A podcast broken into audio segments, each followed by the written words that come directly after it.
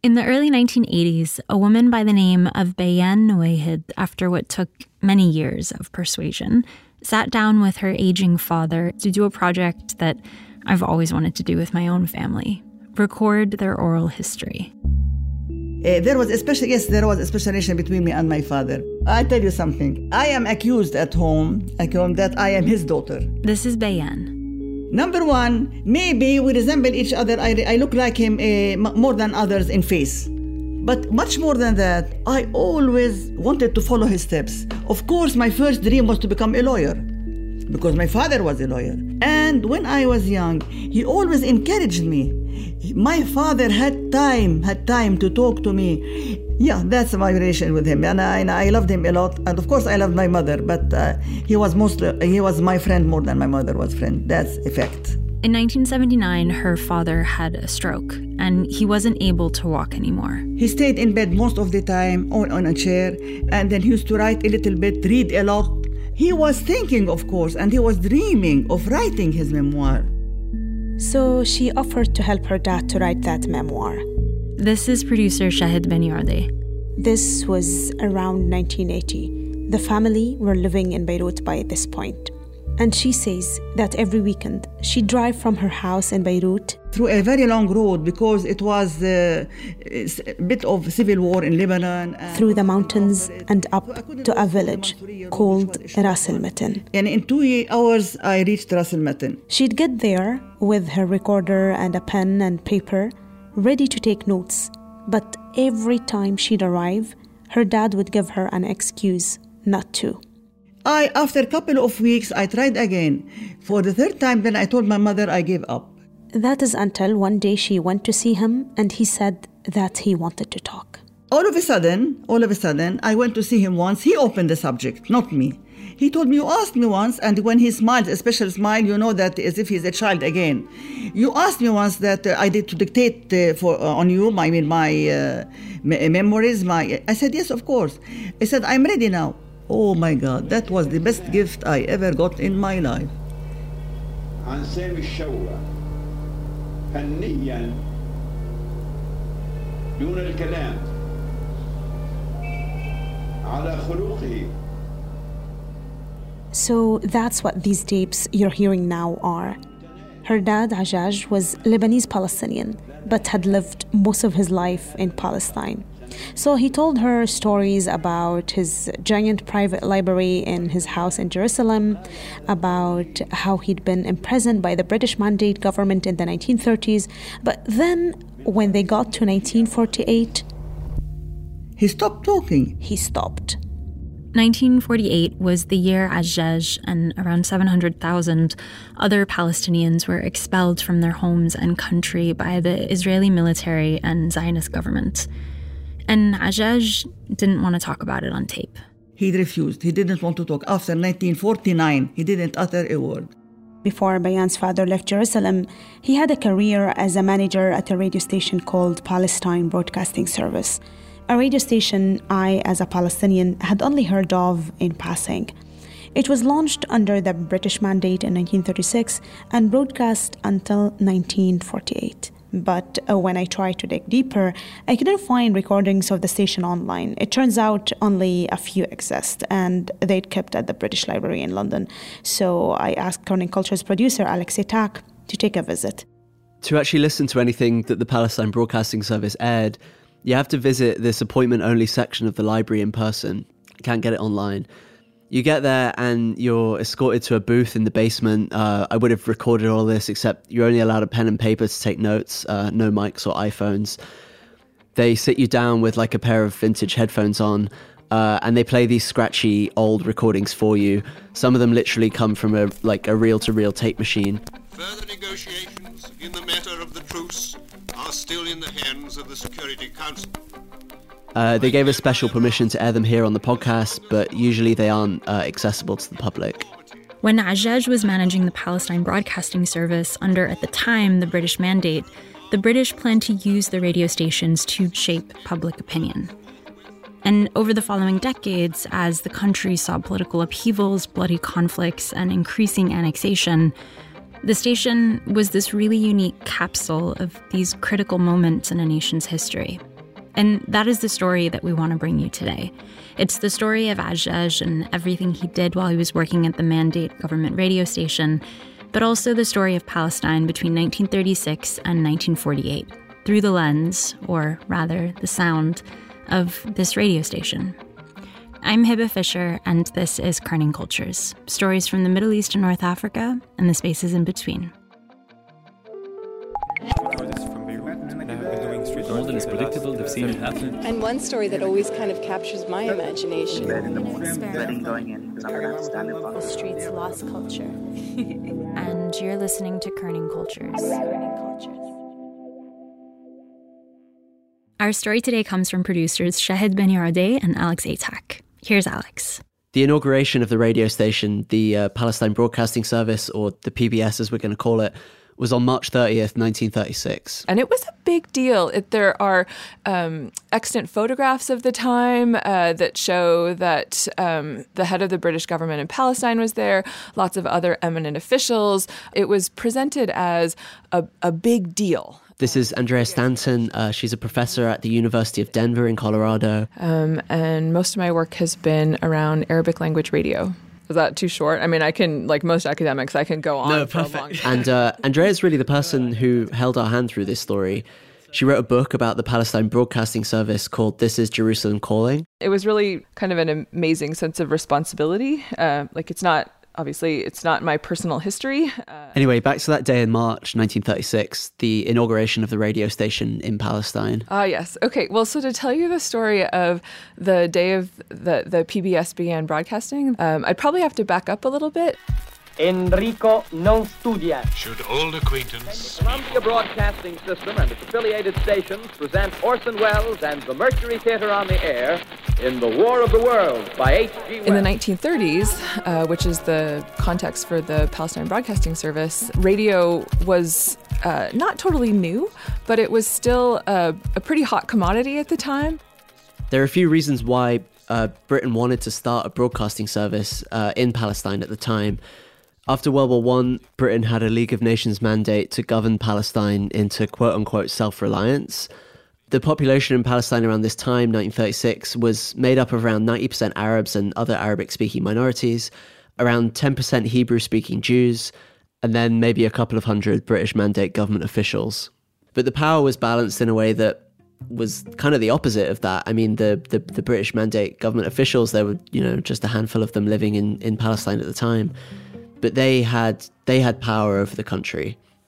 And uh, the first reason that they wanted to set up a radio station in Palestine was because, like, at the time, Europe was seeing this kind of general rise in fascism. Three years earlier, Hitler had been appointed the Chancellor of Germany. Mussolini's fascist party were gaining popularity in Italy. And so, bouncing around on the airwaves across Europe and into the Middle East, you had these radio stations that were broadcasting like all of these various ideologies. The British government, um, particularly the Foreign Office, also the Colonial Office, and the British Mandate government, uh, was becoming increasingly concerned about uh, what they considered anti British propaganda coming from an Italian operated Arabic language station, Radio Bari. Italia combatte. Questa trasmissione è dedicata ai patrioti italiani che lottano contro i tedeschi. Some historians refer to this period as the radio wars. So those stations uh, were of great concern um, to British politicians. They were of great concern. So, one of the ideas behind the Palestine Broadcasting Service was partly Britain recognizing that they couldn't afford to let uh, like Italian and German propaganda broadcast into the countries that they had mandates over unchallenged. But reason number two was this kind of vague and imperialistic idea floating around at the time that that radio stations were a kind of marker of a modern society. It was the age in which um, countries, uh, partic- particularly in Europe, um, but also kind of feathering out el- elsewhere, um, were increasingly focused on the idea that having a state radio station, having at least one radio station, was just kind of a general sign of, of modernity. Uh, and so that meant that uh, radio was seen as uh, a public good, but a public good that was supposed to kind of the the phrase that's used at some point is educate and elevate people. um, which I think if you, uh, I think you can tell a lot about how Britain like saw the citizens of the countries that they had colonized or had mandates over. The attitudes that um, British officials in Palestine brought to their understanding of what they called Palestinian peasants, falahin, it's not a wrong translation, but it comes with a certain amount of baggage, uh, was not particularly different from the way that they also looked at some rural populations in India. But it was also with a sort of wariness for the people that they were colonizing. Like, if they didn't if they didn't quote unquote like modernize which is a grimy word but if they didn't quote unquote modernize the population uh, they may be more likely to rise up and destabilize british rule that that was what they thought and the concern if i could put it very very crudely is these people are important where they are, uh, and yet they have been left behind by the modern world. And so, what what radio offers is the chance to bring them gently into the modern world without alarming them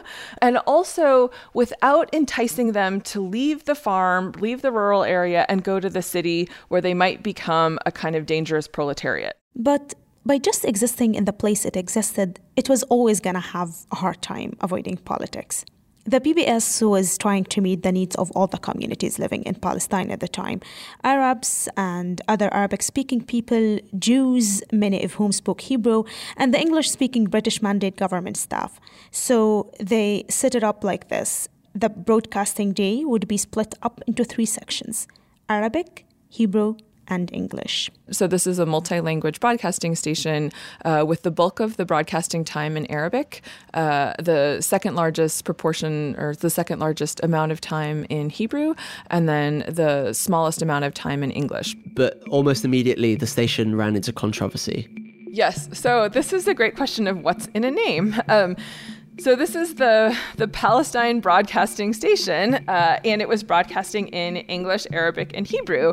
Evidently, one point that hadn't been fully clarified before it went on air was what the call sign would be radio stations in this time, including the Palestine station, were not on air all the time. They were not 24 7 stations. They were on air for a few hours, then off, on air for a few hours, then off. And they would switch services within the time that they were on air. So between the Arabic service, the English service, and the Hebrew service. And so I'm highlighting this because every time those things happened, every time the station actually went on air, every time a service switched, uh, the announcer would start with a with a call. Or was to put it in modern terms, it's kind of like that sting that we play play at the top of Kerning Cultures.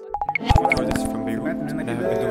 than is predictable, they've seen it happen. And one story that always kind of captures my But in but in early radio convention, the uh, the call sign would have been the name of the place. So this is Cairo calling, or this is London calling. And so every time that happened, there was the possibility for controversy, and particularly the name. So is this is this mandate Palestine? Is that going to be the geographical location of the station in the call? Is it going to be the land of Israel? And so this uh, led to pretty quickly a controversy um, between the Hebrew service and the other services trying to figure out what what the name should be. And so that's why it ultimately the the point that everyone could agree on was that the station was based in Jerusalem. And so that's how the station got, um, at least on the face of it, a non-controversial call sign that pleased everyone.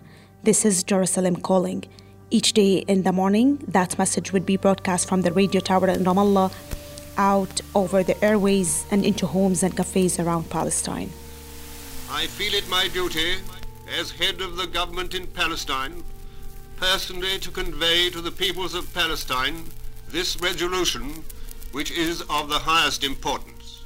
And on Inauguration Day in March 1936, the British High Commissioner, uh, this guy called Arthur Wauchop, he stood there wearing a tweed suit underneath uh, the brand new broadcasting mast in Ramallah.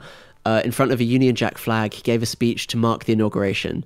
Uh, quoting from the speech here For some years, I've been greatly impressed by the benefits that a well directed broadcasting service can bring to the mind and the spirit of any people who enjoy its advantages. Broadcasting will be directed for the advantage of all the classes and all the communities. The broadcasting service in Palestine will not be concerned with politics. Its main object will be the spread of knowledge and culture. End quote. The speech was broadcast live, and it became the first thing to ever air on the Palestine Broadcasting Service. What you're hearing now is tape from a later broadcast, um, but because it was broadcast live, there there are hardly any recordings that were preserved. Uh, for the hours and hours of the PBS that was broadcast, so little of it survives. I think it's somewhere between 10 and 15 hours total, just a tiny fraction of the overall life of the station. So that's around 10 to 15 hours of tape um, out of an entire 12 years of broadcasting. But it gives us a sense of like what the radio, like what the radio station were broadcasting and what it sounded like at the time. Um, and it had a pretty wide reach. I mean, Andrea told me that she estimates around 50% of the country would have had regular access to the PBS. It was very well heard, not only in towns, not only in cities, but also in villages. This is Bayan al again. The radio was the means for everything in our lives. I mean, our childhood and our adolescent as well. We couldn't, we didn't have anything else. When we had the transistor, for example, oh, that was a revolution. Transistor, by the way, is a type of uh, portable radio. The transistor was a revolution in the Arab lives. Of course, when they listen to new music, when they have good songs, when they have good programs.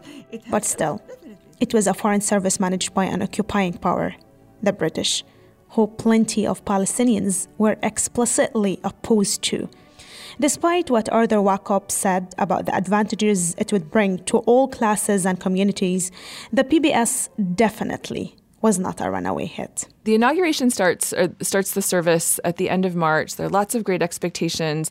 However, the the big story um, happens about a month, well, less than a month later. The main case of the Arabs is against the British government's policy in Palestine. Uh, which is the start of the Great Revolt, uh, the Great Strike of 1936, that leads to the kind of um, great uprisings for the next three years. On favoring the establishment of a national home for Jews, forgot intentionally to safeguard the civil rights of the non Jewish population.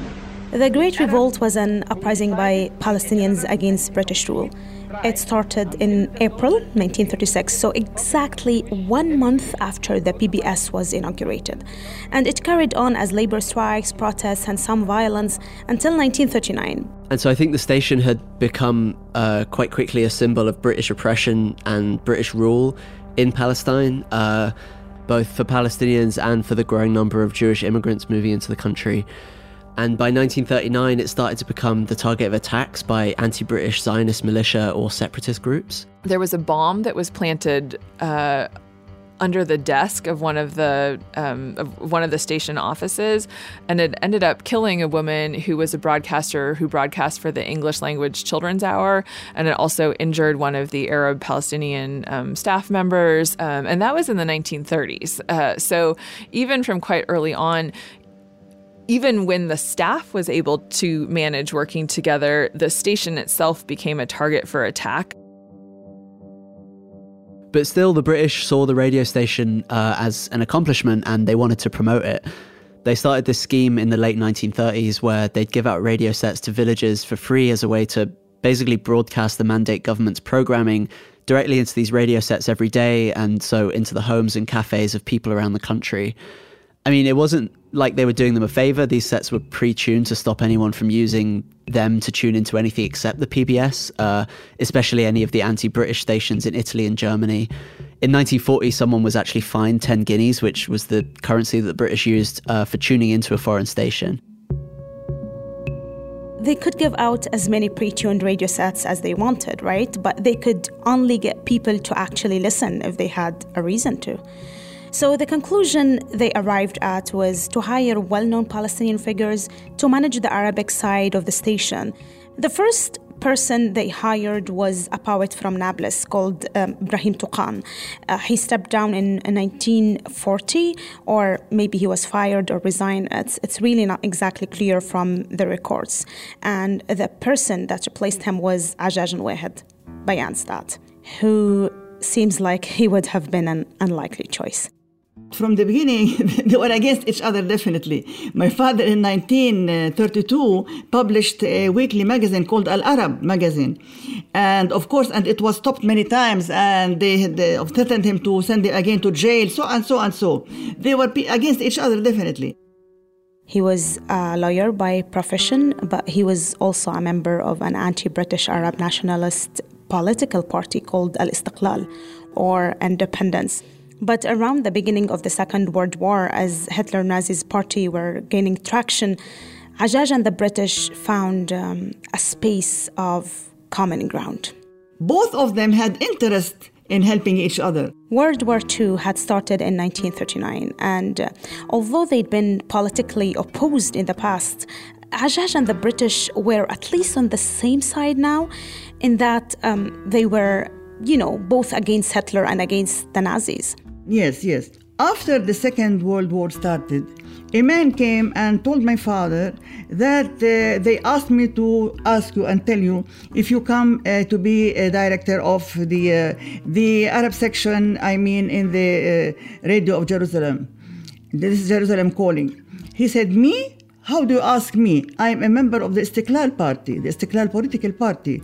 So we are enemies of uh, the British people and we are against the mandate. How can I accept this? Bayan told us that he was interested in the idea of it, but he came back to the British with a set of demands and conditions, which Bayan told us were basically um, I'm not going to report any news that is biased or unfavorable to Arabs, and I'm not going to be part of your political agenda, and I'm not going to let you censor me. They said we accept.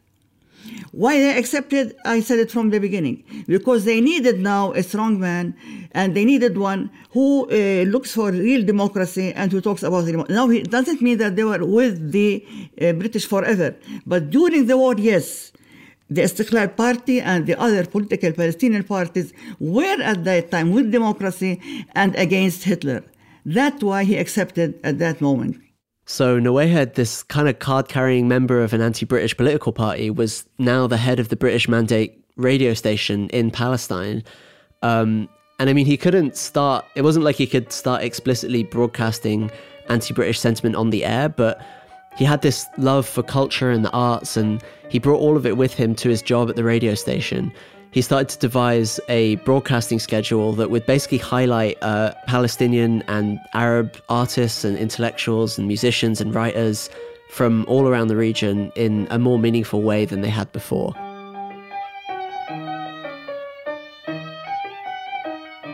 What you're hearing now is one of the musicians he liked to play the most, Sami Shawa He cared very much for music, Arabic music. And all those the musicians, I mean, they used to play, for example, on violin, even the, the, the piano, whatever, uh, guitar, whatever, العود. And he talks about um, using the cultural programming as a means to kind of build up what we might call national pride or really support the kind of development of a Palestinian national identity. So, like, news might be what people tuned in for, especially at uh, moments of tension or moments, World War II. I mean, there's a lot going on between 1936 and 48 for which people might want to want might have wanted to tune in to listen to the news on a regular basis. But the kind of slow build capillary work of building up identity, building up pride, building up a kind of like common uh, cultural repertoire uh, across the the national territory.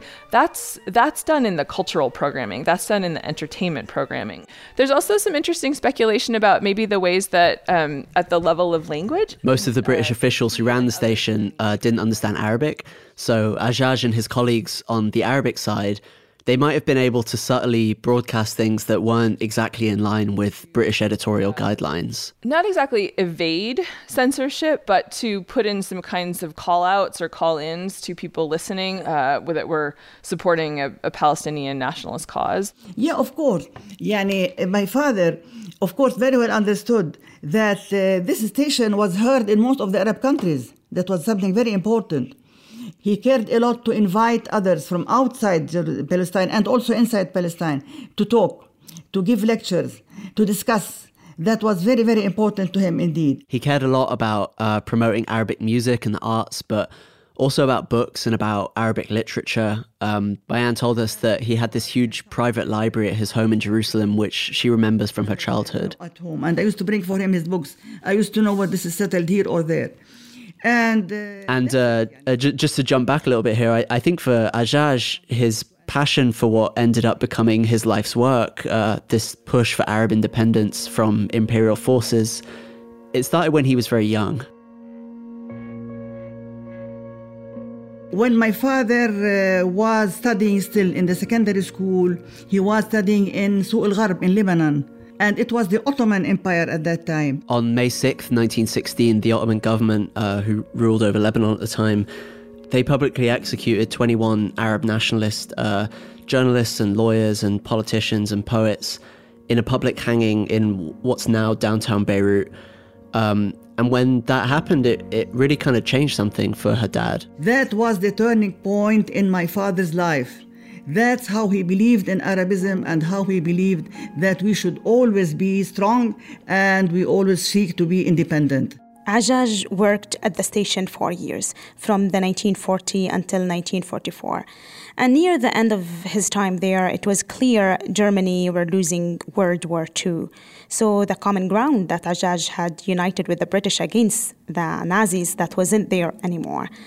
Um, the way Ajaj saw it, uh, the threat of imperialism from the Nazis had gone, but the British mandate hadn't gone away. And in the mid 1940s, it was becoming clearer to Palestinians that the political climate in the country was changing. Given the new circumstances, he didn't want to be part of it anymore, so he resigned. By the mid 1940s, uh, kind of towards the end of World War II, and as it was clear that Great Britain was going to pull out and leave, uh, and the the daily life uh, in Palestine in general and in Jerusalem maybe in particular uh, became more and more tendentious and also just more and more difficult. It seems that the the relations between staff members were deteriorating, but also um, as parts of the city got carved up into different security zones, the different uh, sections of the station actually broadcast in from different parts of the city or worked from different parts of the city. Um, 1945 or 1946, um, there were soldiers from the Arab Legion who were just stationed at the station building all the time to prevent hostile takeovers, and there were a number of. Uh, While I was at the British Library listening to those old reels from the PBS, I found this recording of an attack on the station. Um, so, quick heads up, I'm about to play some tape that includes some gunshots. If you'd rather not hear that, skip forward about 30 seconds.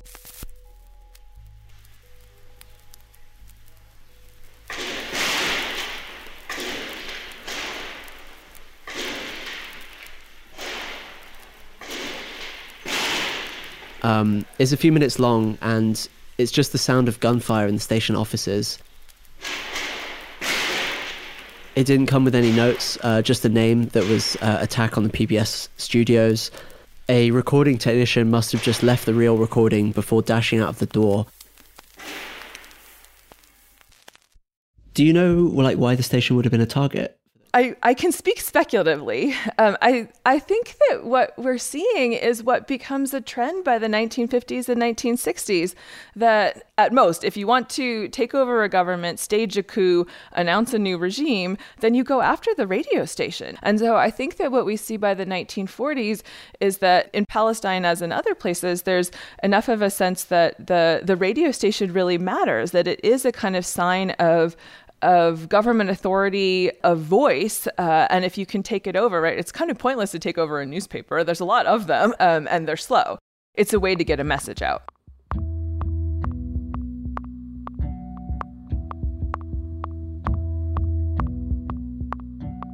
But none of these attacks were successful. The station carried on broadcasting right up until 1948 at the time, the British had already made the decision that they were going to withdraw from and abandon all claims to Palestine. A couple of months before, the United Nations had voted on a decision to divide Palestine into two sovereign states. And then, on New Year's Day in 1948, the PBS started their broadcast with this message. Now, from this ancient city of Jerusalem, whence three great lines of faith spread out to the ends of the earth, we send across the world our greetings for this new year of grace, 1948. To the peoples of the United Nations we send greetings. May their leaders, who hold in their hands the seeds of peace or war, may they face up to the problems of mankind with sincerity and courage, and above all, in a spirit of impartial justice. We might wonder whether that statement on New Year's Day was a reflection of reality or whether it was like a statement of aspiration. Um, and it makes me think of the reason that the PBS was started in the first place to broadcast British propaganda. Uh, and on this final New Year's Day address, I mean, this was really no different from that. The British were abandoning all responsibility from what was happening in Palestine and what was happening to Palestinians. But on the radio, all they wanted to talk about was good cheer and bright prospects. And finally, greetings to the people of Palestine, who, in these first few moments of 1948, face a fateful year in the long and troubled history of the Holy Land. Theirs is a great heritage. May they, before this newborn year is out, may they prove worthy of the great traditions of their land and meet each other one by one in tolerance and forbearance, in peace and in goodwill.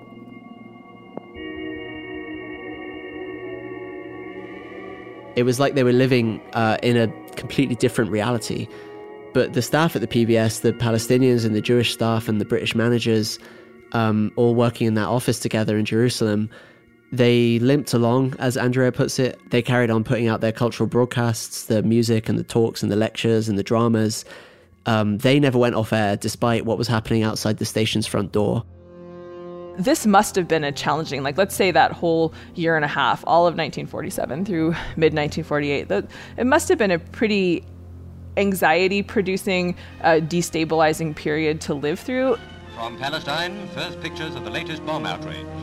Jewish terrorists blow up the goldsmith officers the club result of the crime the tragic scene is like a serious incident during the blitz. Total casualties on this one day of violence was 18 dead and 25 injured. 65 deaths are reported and there is little or no hope of survival for any of the 58 missing.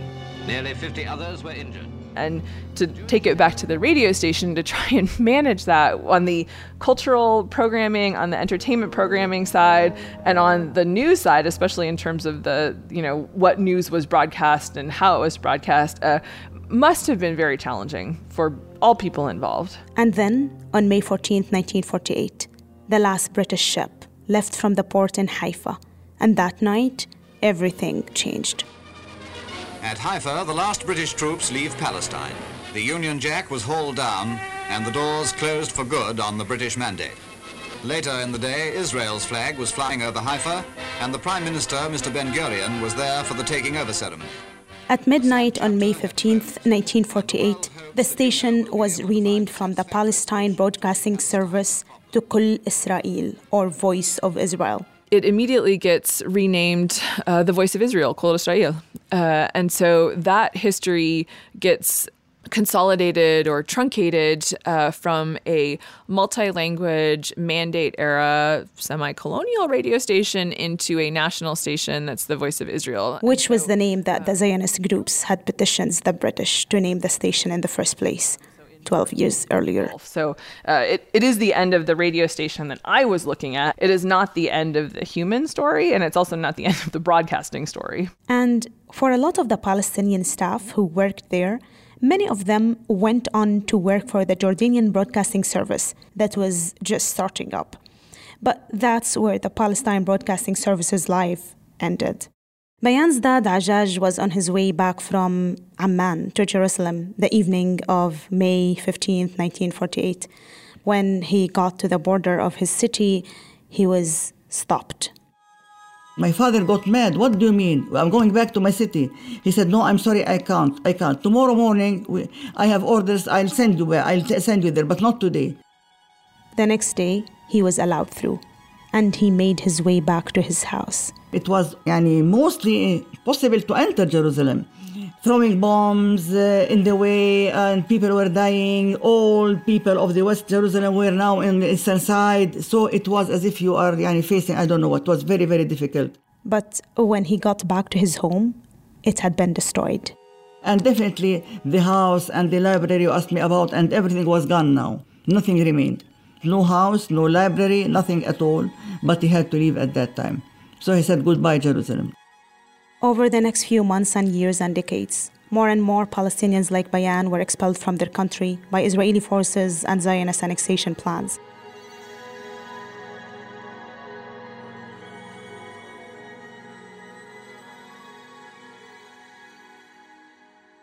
I wasn't really intending to uh, look at the kind of afterlife of the of the PBS, but along the way, as I was doing research, it, it I found two things that kind of made me think about think about those afterlives differently. And one was one was a stamp, like a kind of commemorative stamp, a postage stamp. Um, the other was a TV documentary. Both came out in 1986 to mark 50 years of Kol Israel. You know, I went back and I did the math, and I was like, well, 1986 minus 50 years is not the, history of Kol Israel. That's the history of the PBS that then, you know, that had part of that station then becomes Kol Israel. But this is a this is kind of retrojecting a national history onto something that was much more multivocal and also much more complicated. So in a way, a lot of the history surrounding the Palestine Broadcasting Service was left behind. That's that's how Andrea puts it. The PBS headquarters became the Kol Israel headquarters, and the station carried on broadcasting from Jerusalem. The broadcast tower uh, in Ramallah, the one with the Union Jack on the side that the British High Commissioner had stood underneath and given the PBS's first broadcast, that was used as a transmission tower by the Jordanian service when that started in the 1950s. And then in 2001, it was destroyed by the Israeli army. Ajaj Wahed lived the rest of his life in Ras Al Matan, Lebanon, and he died in 1982, two years after Bayan's tapes were recorded. In his home in Lebanon, he rebuilt the library he'd lost in Jerusalem in 1948, but he was never able to go back.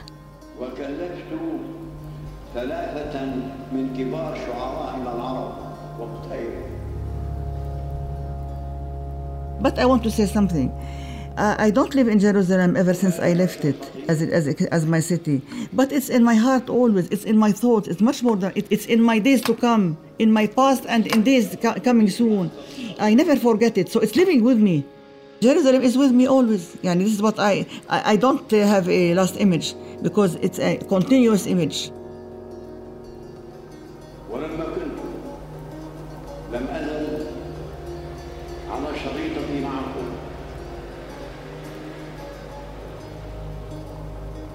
من لا أبيع شيئا بمصلحة العرب This episode was produced by Shahid Ben Yarade, Alex Atack, and Dora Ghanem, with editorial support from Dina Ballout, Tamara Rasamni, Zaina Dowidar, Dina Selim, and Nadine Shakir. Fact checking by Dina Selim, sound design by Alex Atack and mixing by Mohamed Khezat. Bella Ibrahim is our wonderful marketing director, and Kerning Cultures is a production of the Kerning Cultures Network. Thank you also to everybody we spoke to for the story. Andrea Stanton, Bayan Wahed, Hazem Sebe, Jumana Manna, Salwa Miqdadi, Sahar Bustok, and Uzdar. And to Ramz Bsharat who helped us with transcription and translation. Andrea's book, uh, which inspired the episode, is called This is Jerusalem Calling State Radio Mandate Palestine. Uh, I really recommend it. It's rich and in depth, and I think most importantly, it's very readable. She covers a lot more ground than we could ever have done in this episode. Also, a huge thank you to Paul and Julia at the British Library in London, who honestly went above and beyond during a national lockdown to digitise the PBS archive recordings for us. And thank you lastly to Gregory Haddock, David Gorin, and Tamara Rasamni, who helped us record a couple of interviews for the story. If you enjoyed listening to today's story, um, please take a quick second and rate us on whatever podcast app you're listening to this on. It really helps boost our ranking so that other listeners can find out about us. And make sure to hit subscribe as well so that you'll get a notification whenever we release new episodes. Um, we're, speaking of, we're going to be taking a break for a little while to uh, produce more episodes for you. And in the meantime, uh, this is one of seven shows, soon to be nine shows underneath the Kerning Cultures Network. Um, we have a, a bunch uh, in Arabic as well, and so be sure to check out some of our other some of our other amazing podcasts and stay subscribed to this feed because we'll be releasing bonus episodes over the next couple of months. Um, thank you for listening, as always, and until next time.